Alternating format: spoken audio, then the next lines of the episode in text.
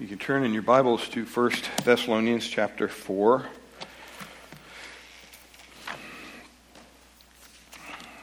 We've been in here for a little while, so you're familiar with the text, so we'll forego that. It's, uh, I want to start off by a quote from uh, Pastor John MacArthur. He says, The return of Jesus Christ, sad to say, seems to be a subject treated with pretty much indifference in the evangelical world today. And yet, it is not only a cardinal truth of Christianity, but it is essentially the ultimate truth of Christianity. Because everything is moving toward our Lord's return. Amen? Amen. Amen. I mean, I don't think we could argue with that. And uh, it seems that everybody, a lot of times, is focused on everything else having to do with Christ, but they don't like to talk about his return because it can be kind of controversial with some people.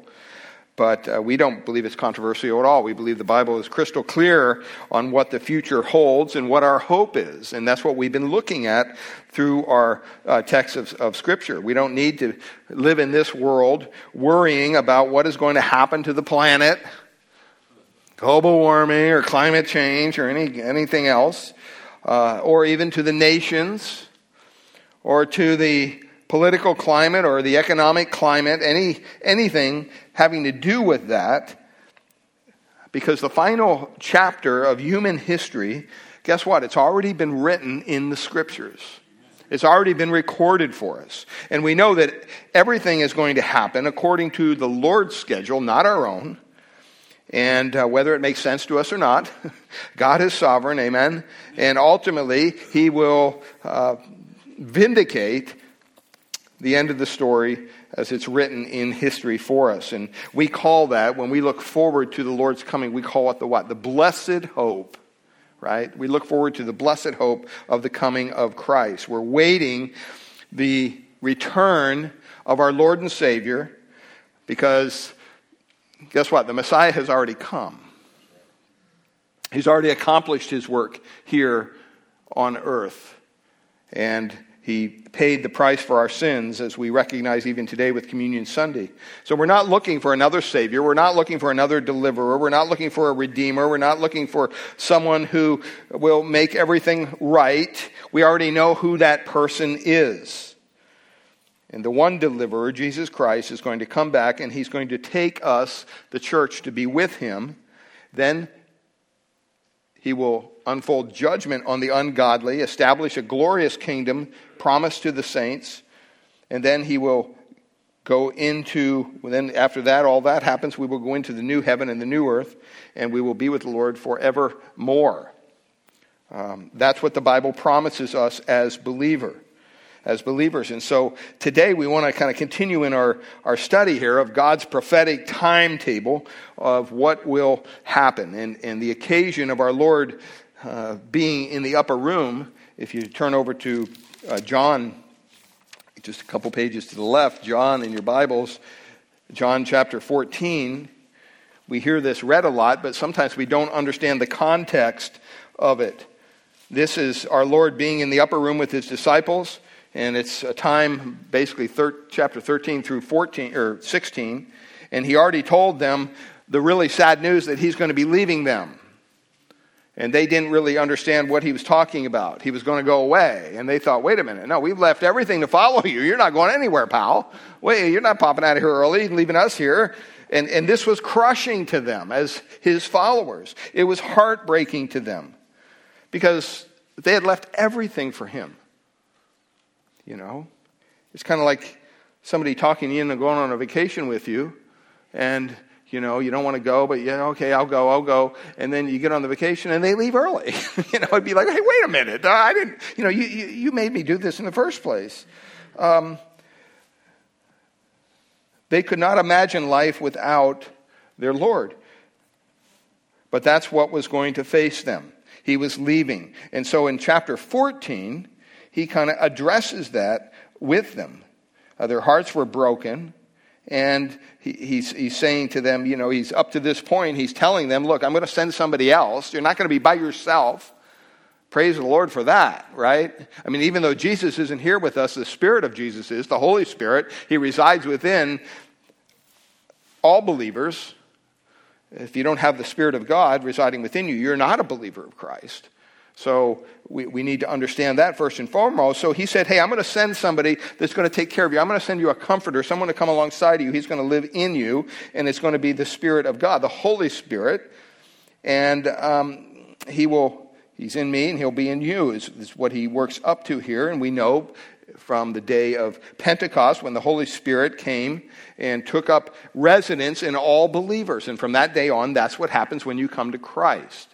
You're indwelt with the Holy Spirit of God. Even though you still live in a sinful body, a body of flesh, Hillary shared that this morning in our devotion of worship.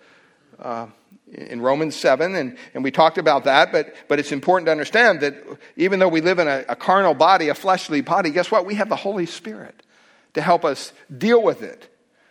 And uh, the Holy Spirit of God has been in every believer ever since then. He is the Spirit of Christ. Um, and so, with the coming of the Holy Spirit dwelling in believers, uh, they're kind of concerned that Jesus is leaving here. They don't really understand. In the, in the upper room discourse, he promises the disciples that even though his absent, somebody's going to be with you, but even at that, they were still troubled. And look at what he says in verse 1 of chapter 14 of John. He says, Let not your hearts be troubled. Why did he say that? Because he knew they were. he knew they were. He says, Believe in God, believe also in me. And then he begins to tell them what the plan is. He says, In my Father's house are many rooms. If it were not so, I would have told you that I go and prepare a place for you.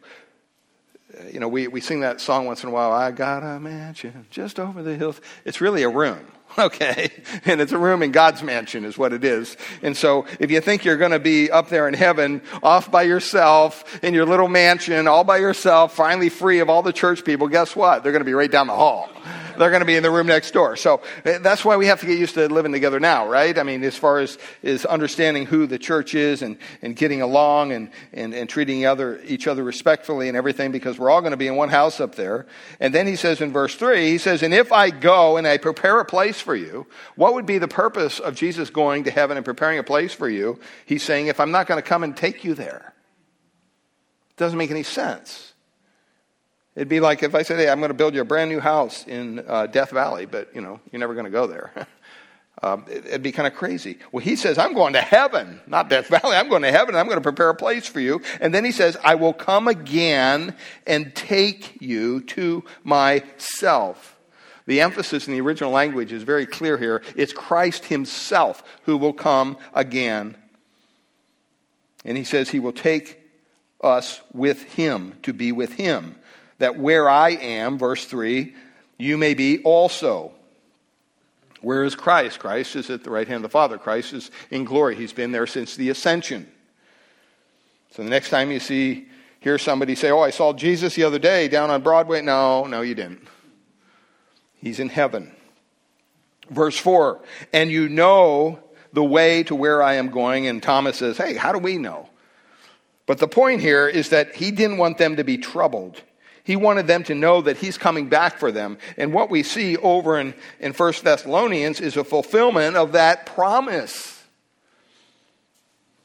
The Lord always keeps his promises. And so the next event on God's prophetic timetable is that he's going to come back for his church and take his own, the elect, and take them to glory.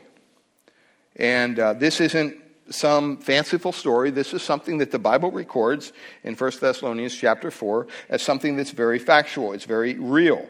Our Lord will return. He will return for his people, the church, and he will take them to be uh, in heaven in a place where he has been preparing for them. And then he will also return to judge Satan, judge the world, judge the unholy angels, judge the ungodly of the world. He will return to execute all who are evil, the Bible says. And he will return to establish a kingdom of righteousness. And he will rule on this world for a thousand years. You say, well, you think it's really a thousand years? Yes, I believe the Bible. I take the Bible literally. As, as Revelation makes clear, that's what it says. He, he, he will then, finally, at the end of that thousand year judgment, there will be a rebellion, and uh, he will squash that, and then we will all be in eternity.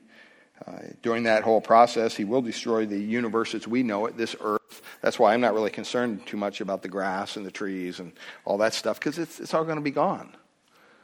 It's going to get so bad, he's going to have to re- recreate the whole thing. So there's no preserving what we have. We want to be good stewards of it, mind you, while we live here, but at the same time, we're not going to preserve it. So the whole climate agenda is really uh, at odds with what the Bible says. And so we come down and, and the, we have this, this catching away. It says there in verse 13, he says, We don't want you to be, in, in, in Thessalonians chapter 4, we don't want you to be uninformed brothers. We talked about this last week about those who are asleep. This isn't soul sleep, it's those who are die, have died those Christians who are, have died. The, the Bible refers to Christians who die as being asleep because it's not a permanent state. One day you will be raised, the Bible says. And that's why he ends verse 3 there that you may not grieve as others who do not have any hope. Have you ever thought about people at a funeral who don't know Christ? I mean, what hope is there? It's a miserable thing to go to a funeral where there's no gospel, there's no understanding of God, there's no understanding of Christ, there's no understanding of forgiveness. I mean, what is there? There's no hope. They don't believe anything. It's sad. And so it's important that we understand that as Christians, we do have hope. We have hope that Christ will return for us. And this is what he says in verse 14 For since we believe, and these are the three pillars, you might say, of this return of Christ, the rapture of the church, that Jesus died and rose again, even so, through Jesus, God will bring with him those who have fallen asleep.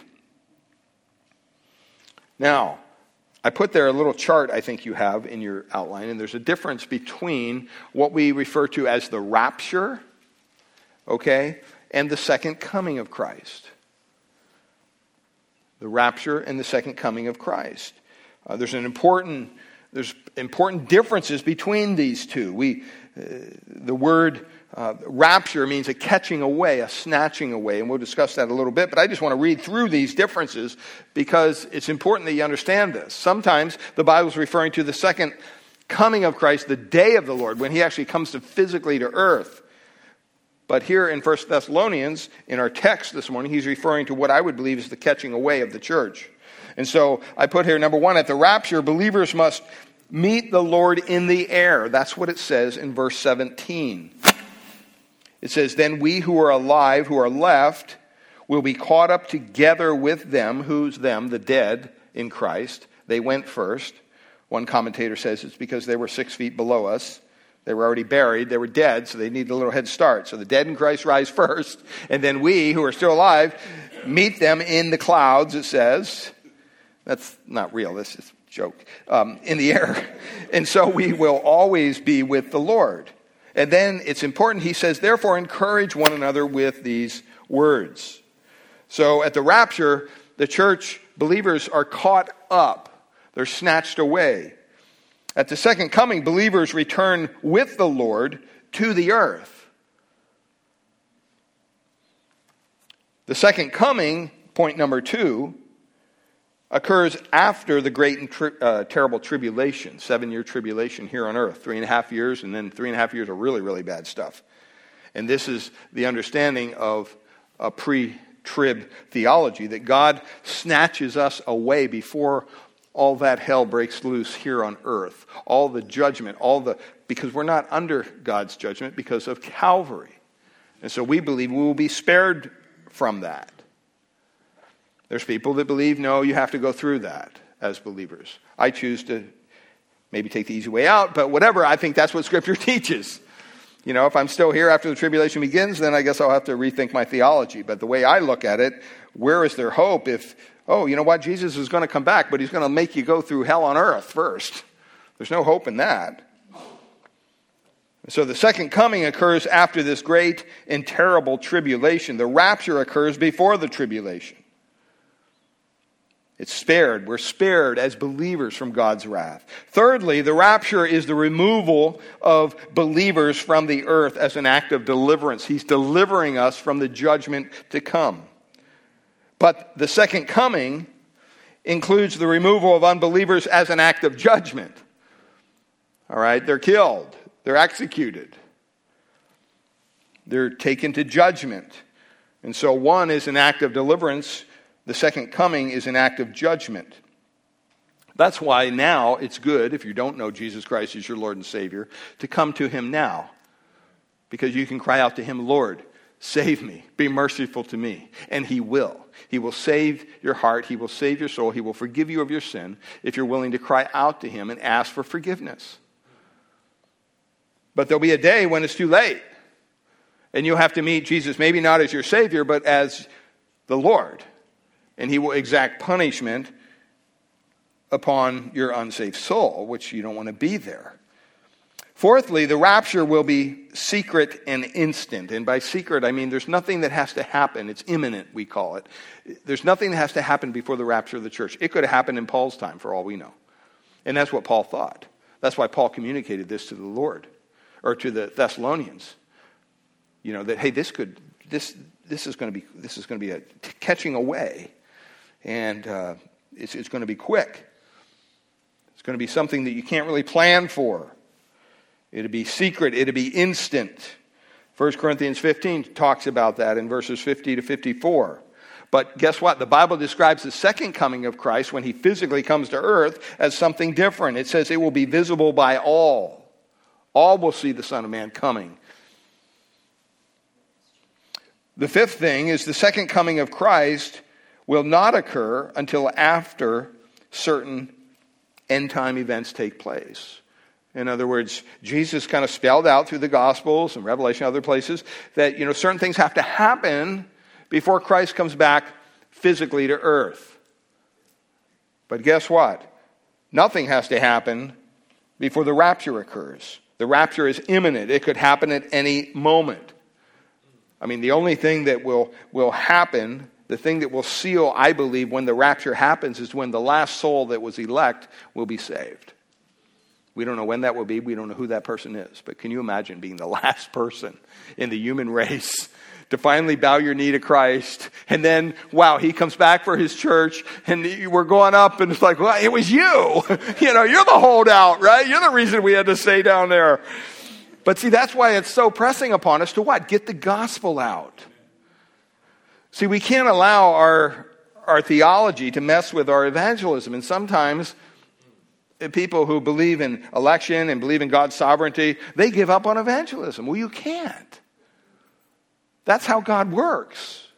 It may not make sense in our logical mind, but you know, last time I checked, I don't have a list of who's elect and who's not. So what are we told to do? We're told to preach the gospel to all nations, to every soul. And the good news in that is that, you know what, as you preach the gospel to people, either they're going to come to Christ or they're not. You know, the Lord isn't going to, when you go to heaven, He's not going to pull out a piece of paper and say, okay, let's see. In your t- time as a Christian, you shared Christ with 20 people. Well, I got bad news. Only one is here, so you, you flunk. Get out. No. You know, that's not how to look at it. Because even if you share it with 20 people and just one comes to Christ, well, that one was elect. But we can't see that from our perspective. That's why we want to share it with everybody. And so the rapture is something that could take place at any moment. And last week, we got to the point in 1 Thessalonians where he was talking about, I don't want you to grieve as others grieve who have no hope. Um, the people who have no hope are described in Ephesians chapter 2. They're, they're, they're people who are separate from Christ, they're excluded from the commonwealth of Israel. Uh, they're strangers of the covenant of the promise. They have no hope, and it says they're without God in this world. I mean, it's bad enough to be in the world, but can you, be, can you imagine being in the world without God, without any perspective of faith? What an overwhelming situation to be in. But there's many out there who have no hope. They have no hope in life after death. They have no hope in reunion. They have no hope in resurrection. And you can see it when you go to a funeral, people who have no hope. That's why I always make it a practice. I don't care what the people say or what funeral director says, I'm going to preach the gospel at a funeral because I don't know who's gathered there. I'm going to do it in a tasteful way, hopefully, but they're going to hear the gospel. They're going to hear, you need to cry out to God. You know, you could be this person laying here. Um, none of us are guaranteed tomorrow. And so the common teaching uh, of, of the people of that day in the pagan background was there was really no hope beyond life. But now Christ says, hey, wait a minute, you can have hope. You can have hope. And so this hope is called the gathering away or, or the, the, the rapture we refer it to. It's our gathering together to Him. He, he brings us to Himself. And so John 14 talks about it, 1 Corinthians 15, and here in 1 Thessalonians chapter 4. And we've gone over the reasons why there's not a lot of uh, uh, exact theology on this because it's called a what? It's called a mystery. It's called a mystery. A mystery is something that was factual, but it was not known by anybody.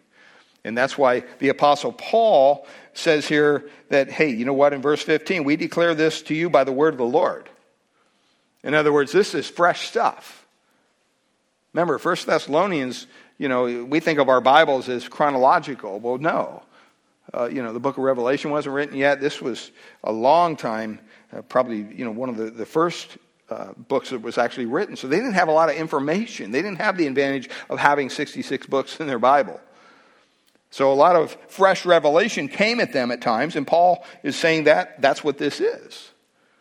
And he wanted them to know that, hey, that you know what? Even though you're going through some trials and some tribulations, and they were in, in Thessalonica, um, I want you to understand that, you know what, the Lord is coming back for you. I don't want you to grieve as others who have no hope. And, and since um, you know, you have your hope and your faith in Christ, you can understand that as a pastor, Paul was very concerned for them because they were very, very troubled. Some people thought they missed it. Some people thought whatever that what about the people that died? Did they miss it? No. And so he, he's writing to them as a pastor, not really a theologian, even though he was one.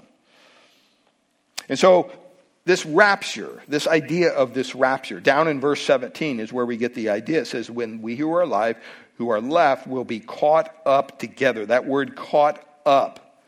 Okay? See that there? Harpazo in the Greek. You know, I, I don't like the word rapture because rapture kind of, to me, it, it has too much emotion in it. Like, you know, oh, just we're going to. You know, the, the, the, really, the real meaning of this word is something that's violent. It's not something that's just, you know, oh, Jesus is going to come down and just take our, oh, come on up, okay. No. It's, it's, it's always used in Scripture as something that, that happens violently. Uh, some commentators use the word snatched away. You know, that, that's a better word. The snatching away of the church.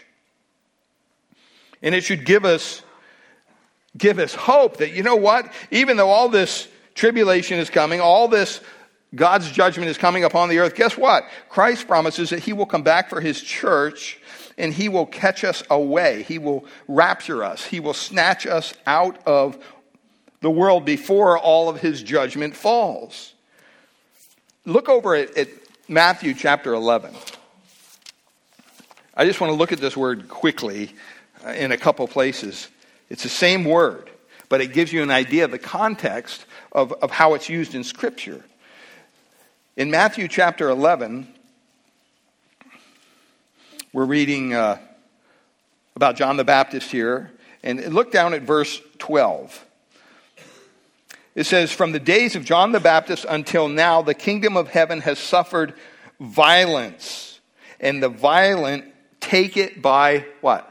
Force. That's that word, harpazo. It's something that's violent.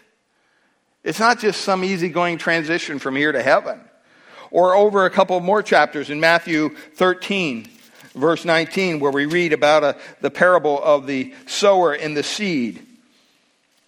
13, 14.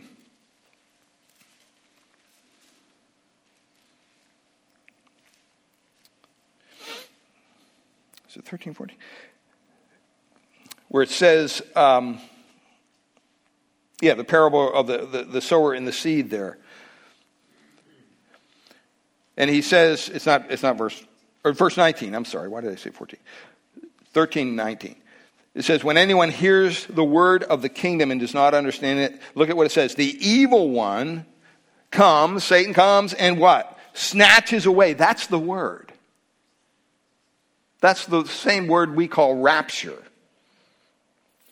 Or in John, the Gospel of John. John's preaching here in John chapter 6. It's the same word in the original text. John chapter 6, verse 15, he says, Perceiving then, this is when he's feeding the 5,000. Perceiving then that they were about to come and take him by force. That's the word. That's the word. Same word is used for rapture. And it's used in other places. It's used in John 10 12, where he's talking about um, how he holds the sheep as the good shepherd, and then there's a hireling, not a shepherd, and the owner, and the wolf comes and leaves, uh, and he leaves the sheep and it flees, and, and the, the, the wolf snatches the sheep and scatters them. That's the word. Okay, so there's a lot of places where this is used. In John 10, 27 and 28, he says, My sheep hear my voice, and I know them, and they follow me, and I will give eternal life to them, and they will never perish, and no one will snatch them out of my hand. All right? So when you think of the rapture, don't think of some easygoing, you know, oh, let's hold hands and go to heaven. No, it's a snatching away, it's a violent act. That's why it's imminent. That's why the world would be so devastated, because it's going to happen like that. You can't plan for it other than come to Christ. And so there's a couple things here I want to share about the rapture or the catching away or the snatching away. What's it built on? And this kind of relates to our communion time today. The first thing is, it re, is it, it's built upon, back to 1 Thessalonians 4, if you're lost, 1 Thessalonians 4, verse 14. He says, For since we believe Jesus died, Jesus died. That's why we are celebrating here today communion, the Lord's table. Why? Because Jesus died. If he wouldn't have died, we wouldn't have had salvation. We wouldn't have had communion. We wouldn't have had church. We wouldn't be here. All right? Now, look at this verse a little bit because it's important that we notice here some of your translations might say, if we believe.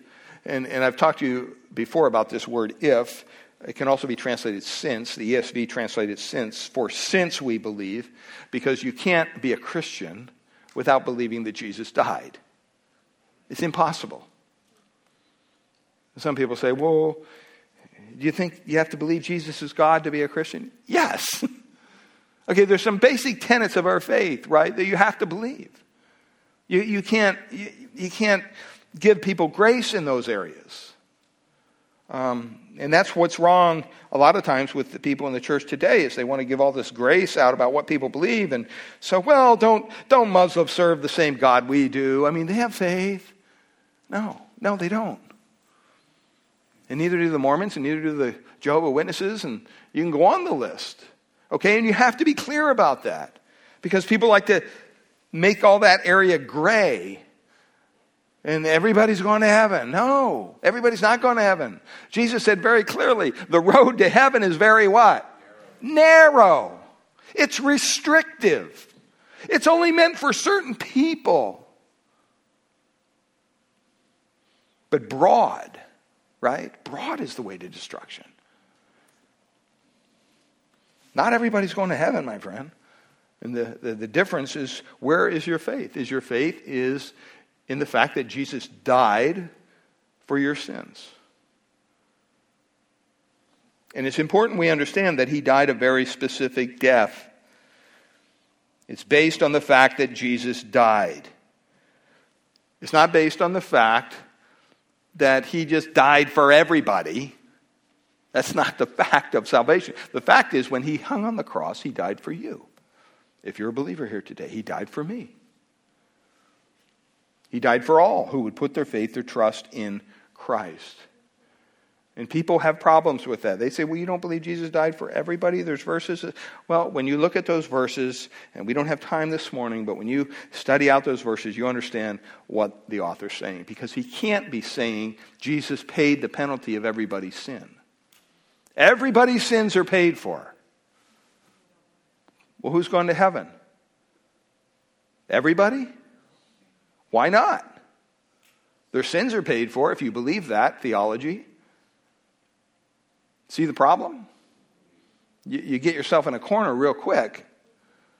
No, Jesus died a very specific death. He died for you. He died for me. He died for the elect. He died for the church. He died for those who would put their faith, their trust in Christ. He paid the penalty for what? The penalty for our sins. And so, if you're going to believe in the snatching away of the church or the gathering of the church, the rapture, you have to start there. You have to believe. If you're going to be included in that, you have to start with, you know what? Christ died for me. He did something sacrificial on my behalf that I couldn't do for myself. I talked to one person one time and they said, Well, I'm just going to die for myself. Go ahead. It's not going to help you, pal. You're not a perfect sacrifice. What makes you think you're so special? You're imperfect. You're a sinner just like everybody else. You're the one that needs saving. We all need saving. We're all in the pool drowning. We need that lifeguard that's going to stretch out his hand and, and, and grasp us as we take our last breath. That's what the Lord does. That's what we're saved. That's what that means. We're saved from something. We're saved from the penalty of our sin. And He paid that penalty on Calvary. And it wasn't so much the, the physical aspect of His suffering, which was great. We think of that and we read about that in the Gospels, and you watch a movie like The Passion of the Christ, and while you're, you weep and you feel, you feel sorry for Jesus. Don't feel sorry for Jesus. If he didn't go through that, guess what? We wouldn't be saved. It'd be impossible for us to be saved. And he welcomed every, every bit of it. He went there willingly. Nobody drug him to the cross. He went there willingly, and he knew what was going to be involved physically. That's why, in his physical nature as a human being, because he was God, but he was also human, in the garden, what did he pray? Lord, if there's any other way, Father, maybe you got something you didn't share with me yet, you know, but if there's any other way, you know, if this cup of wrath and, and your vengeance upon the sin of all those who would ever put their faith and trust in me could be passed from me and not I don't have to go through this process. If there's any other way, let me know. But what? Not my will. Right? He was God, but he was also human. His human flesh was not looking forward to what he knew was going to happen. It's kind of like when you are scheduled for an operation and you go on the internet and you watch the operation. Not a good idea. That's just not a good idea, right? Because then you know what's coming. It's like, oh my goodness. If you don't know what's coming, they just knock you out. You wake up, you're fine. Maybe watch it afterwards or something. But you know, um, for those of you that are queasy, you don't want to. You don't want to do that. That would be the worst thing to possibly do. And so Christ knew.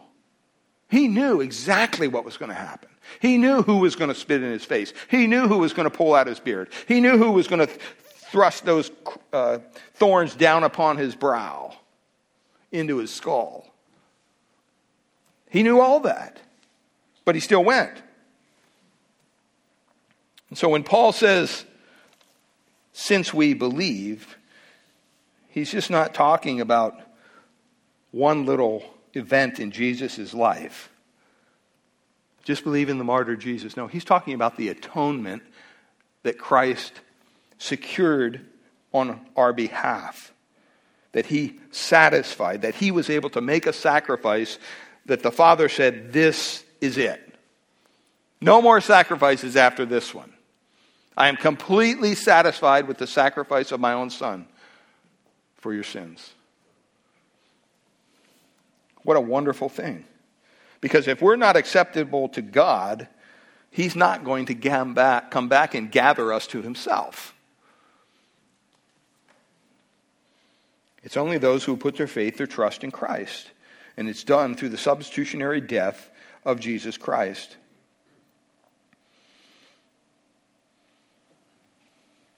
And you notice that he doesn't refer here. You might be sitting there going, Well, I thought you said earlier last week that whenever we're talking about Christians dying, it always talks about them sleeping. Right? Well, why doesn't it say, well, Jesus went to sleep?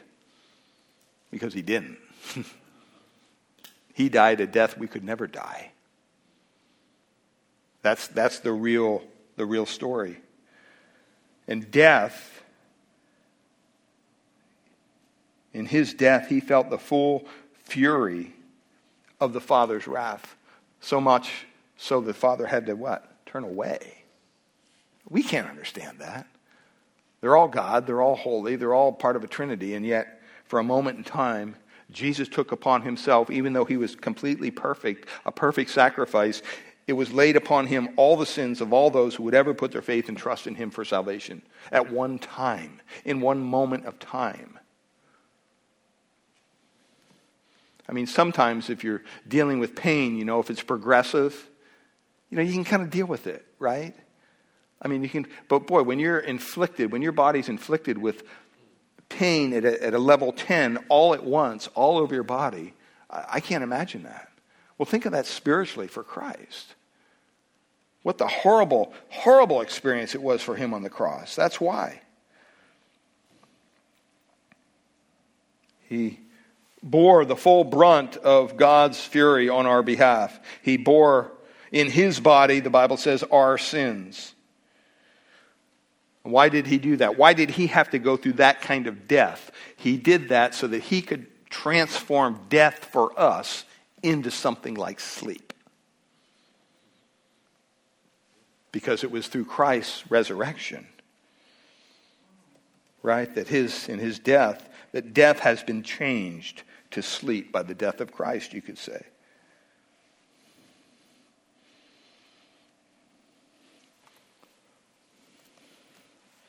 He paid for our sins. He made death sleep for believers. And you say, well, what did he pay? He paid, the Bible says, the wages of sin is what? Death. The wages of sin is death. And if the wages are paid, then guess what? We no longer have to face death. We no longer have to face death the way Jesus faced death. We can say, hey, you know what? This is just a temporary thing. This is just a transition. This is just my promotion to heaven. That's why the Bible says in 1 Corinthians 15 56, the sting of death is what? Is sin. And guess what? He, he, he took it away. You know, you know if you get stung by a bee, you can't usually get stung by the same bee twice, I don't think. I think they leave their stinger in you, and then the, bee, the bee dies, right? Well, it's a similar thing with Christ. He took the sting of death for us, and so we don't have to face that sting any longer. we can say, you know what, yeah, so and so is no longer with us, but he's alive in Christ. He's in the presence of their Lord and Savior. They're, they're waiting. They're, they're waiting this great event. Your spirit, when you die as a Christian, goes immediately to be with the Lord. Your body goes to the grave until this time of the rapture. And that's why it says the dead in Christ will be raised first.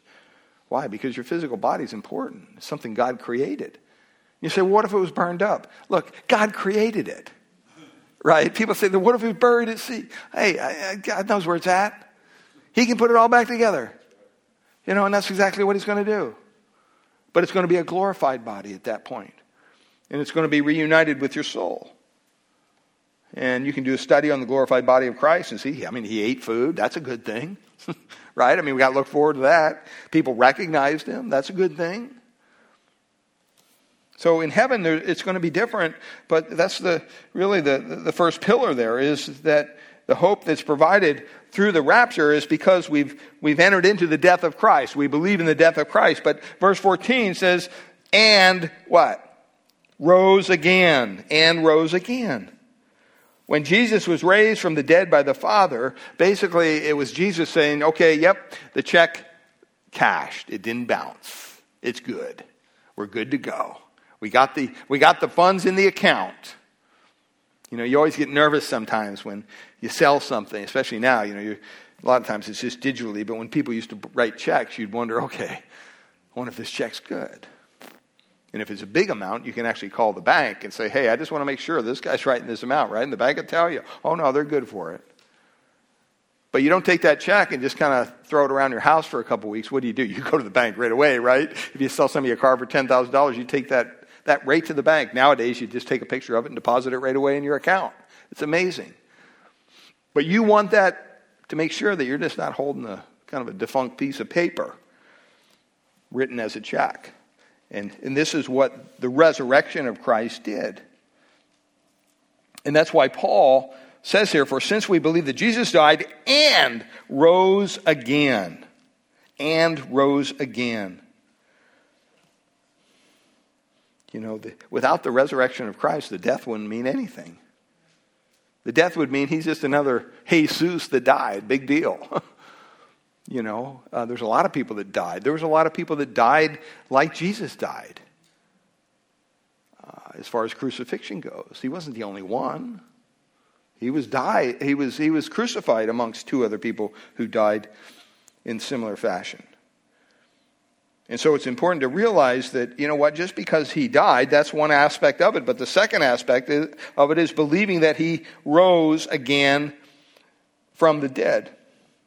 And 1 Corinthians 15 23 says that Christ is the, the first fruits, and, and afterwards, then, then the, the Christ is coming and all that stuff. And it explains all that. Um, Hebrews 13 20, God raised him up. God will raise us up also. That's where the hope comes from. That's why when you, when you face death, you don't have to face it as something fearful. You can say, hey, I, I'm not looking forward to it right? Because you have loved ones here on earth, you want to, whatever. You have certain attachments to God's creation while you're here on earth, and you know you don't want to just leave prematurely. But at the same time, when you understand biblically that you're moving on to something so so much greater, and in a moment, in a twinkling of an eye, you could be with the Lord, or when you die, your soul goes to be with the, Lord immediately, absent from the body, present with the Lord. All the, th- all the things you worry about on a daily basis, you know, how much gas is going to be, how much going to fill my tank? Oh, do I got to work? What's my schedule going to be? You know, all the grandkids, the kids, you know, all this stuff, all the politics. I mean, you could make a list a mile long of things to worry about all day long, 24 7. But guess what? In a moment, in, in, in, a twinkling of an eye, and that just means the, the time it takes light to refract off your lens. It's not even the blinking of an eye. I mean, you're talking about a very, very, very, very, very small portion of time. That's all removed from you all those burdens, and you're in the presence of your Lord and Savior. Just amazing because you believe that He raised from the dead. 1 Corinthians 6:14 gives us more hope. It says God has not only raised the Lord, but he will also raise us up through his power. What a glorious thing that one day our physical body will be raised from the dead. I mean, it'd be just a cool thing to watch. But we're going to be part of it, right? I mean, we're not just going to be watching we're going to actually experience it. And so uh, that's the, the, the hope there gathering together. And I think it's, it's important that we, we understand that and, and we realize that. And that's why Jesus can say, hey, don't let your heart be troubled. It's all going to work out. I've already written it all down. I'm going to prepare a place. I'm coming back for you. You're going to be caught up, taken away. And even if you die before I come back, you're still going to be raised. Matter of fact, you're going to be raised first. So we don't need to worry about those kind of things. And then finally, he says here, because of this, since you believe in the death and you believe that Jesus rose, even so, through Jesus, and here's his promise God will bring with him those who have fallen asleep. It's pretty clear. Pretty clear. For this we declare to you by the word of the Lord. In other words, this is some new information, Thessalonians, that we who are alive, who are left until the coming of the Lord, will not precede those who have fallen asleep. So we'll look into the order of the rapture and how this will take place. But I just thought it was important to understand the difference between the, the rapture or the catching away of the snatching away of the church and the second coming of Christ. And these three pillars that we can believe in that, you know what? Um, we understand that it's the death of Christ, it's the, it's the fact that he rose from uh, the grave. And that's, why, that's where our hope comes from. And he will return for us. Um, as we prepare our hearts for our communion time, I want to read a section out of Hebrews for us.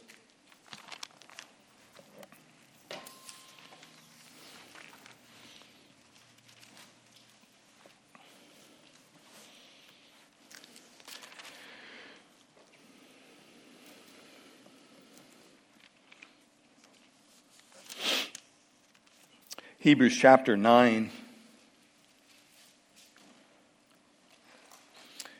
And if you look at verse 11, just as we prepare our hearts for our communion time, and, and by the way, this, this communion time is a, it's a open communion time, and by that I mean you don't have to be a member of this church to take partake of the elements when they're passed around. Um, we'll pass out the cracker first, and then we'll pray and take that, and then the juice. Um, so you can wait till everybody has it before you partake. But um,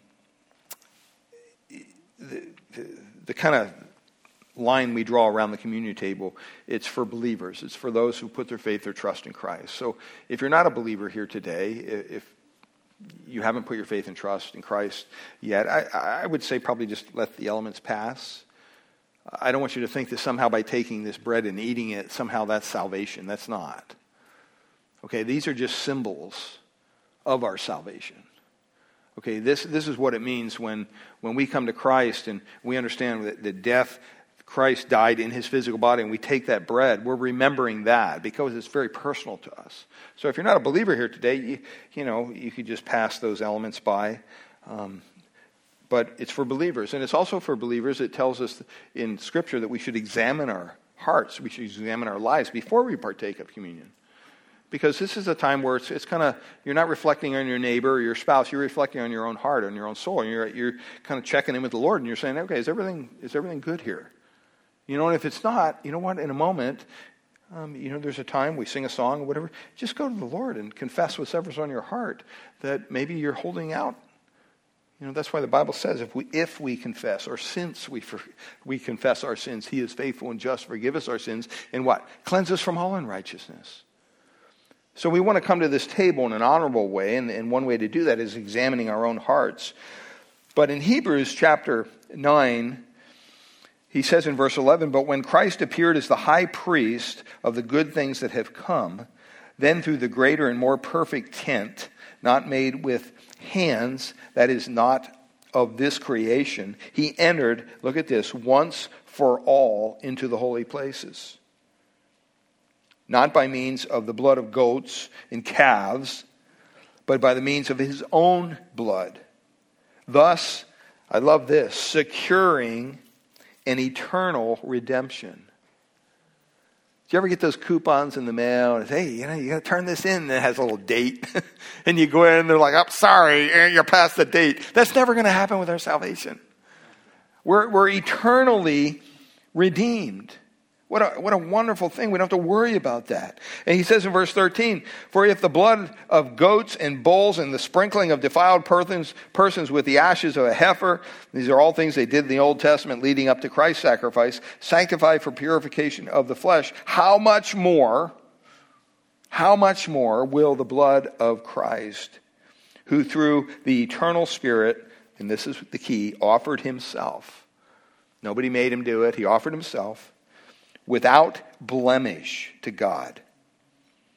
Purify our conscience from dead works to serve the living God. Therefore, verse 15, He is the mediator. He's the go between. He's the guy that's kind of got our back of a new covenant so that those who are called may receive the promised eternal inheritance.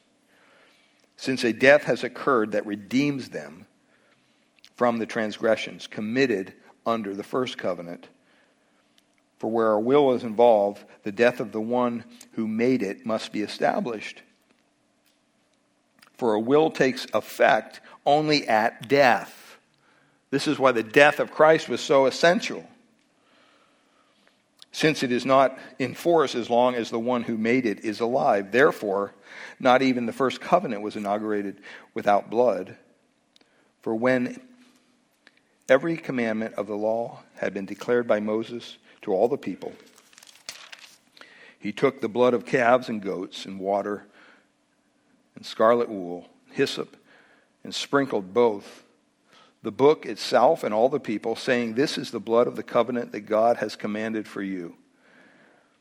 And in the same way, he sprinkled with the blood both the tent and all the vessels used for worship. Indeed, under the law, almost everything is purified with blood. And without the shedding of blood, what? There is no forgiveness of sin. You know, and you say, well, that sounds like a bloody religion to me. Well, thank God. Thank God it's not our blood, right? It's Christ's blood. And it's, it's so important that we understand that. And down in verse 27, uh, or verse, uh, uh, uh verse 25, it says, nor was it offered himself repeatedly. Verse 24 For Christ has entered into the holy place made with the hands, which are the copies of true things, but in heaven itself now to appear in the presence of God on our behalf. And it says, Nor was it offered, nor was it to offer himself repeatedly. And as Christ died once, he didn't have to die over and over and over again, as the Catholic Church would have you to believe. Uh, he died once.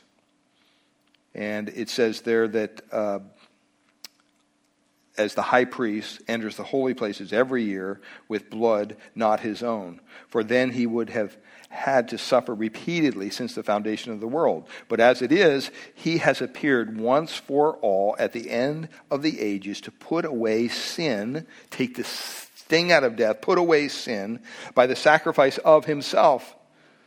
And just as is appointed for man once to die, and after that comes the judgment. I never thought of the blessing of that verse. I, am glad you just got to die once.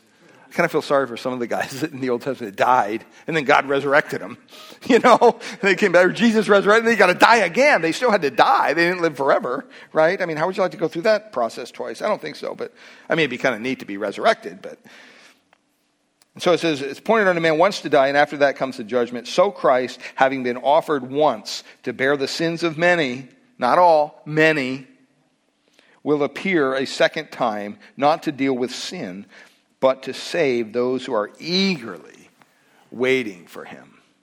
Father, we pray this morning that as we prepare our hearts to a song and then the passing around of the elements and partaking together as communion, Lord, we pray that you would do a work in our hearts Father, I pray that this wouldn't just be some rote thing we do once a, once a month on the first Sunday of the month, go through the communion thing. But Lord, that you would bring a freshness, freshness to it, to our own hearts and our own souls. And Lord, that we would be able to understand uh, the truth of, of what is we're about to enter into here. And Lord, we know that these are just symbols of your body and of your blood. They don't become the body of Christ. They don't become the blood of Christ. I don't do some hocus pocus thing here and turn it into that as some would have you to believe. They're just elements. They're just, it's just a, a, cracker and, a, and a, some juice. But it represents the full atonement. It represents the death of Christ and his blood, the body of, of Christ and his blood. And Lord, we just thank you that he was willing to offer himself for our sins. And so we pray that you would just uh, help us examine our own hearts as we uh, sing the words to this song and then as the elements are passed, Lord, that you would just uh, bless our time here today. We thank you and we praise you in Jesus' name. Amen.